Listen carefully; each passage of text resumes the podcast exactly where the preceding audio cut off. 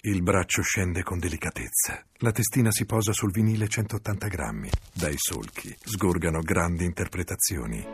Classica in vinile 33 giri. Tuffati nel solco di una profonda emozione. La Sinfonie Fantastique di Berlioz, in edicola 14,99 euro. De Agostini. 48 uscite successive, prezzo bloccato 14,99. Allo?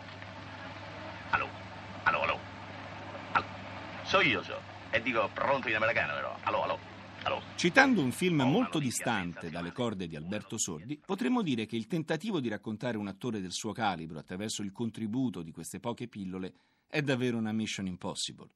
Per questo lo racconteremo in maniera inusuale, attraverso aneddoti, luoghi e incontri.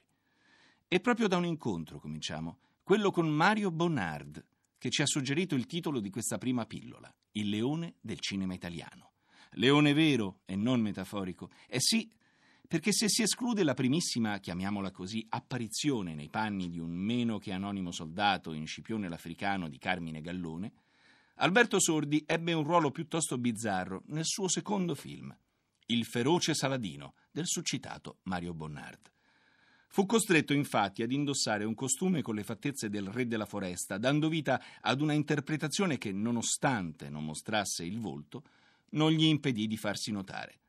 Sordi, infatti, pensò bene di esagerare, cercando di rubare la scena a Lino Carenzio, che nel film interpretava niente meno che il ruolo di partner di Alida Valli. E lo fece nell'unica maniera possibile, vale a dire improvvisando una romantica canzonetta in onore della splendida attrice. Risultato? Venne cacciato in malo modo dal set, pare proprio su espressa richiesta dell'attore che evidentemente non gradiva tanta intraprendenza.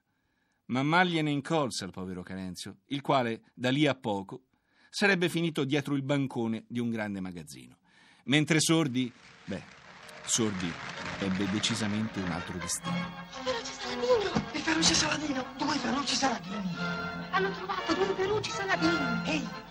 Cioccolataio! Cioccolataio! Un sacchetto di caramelle.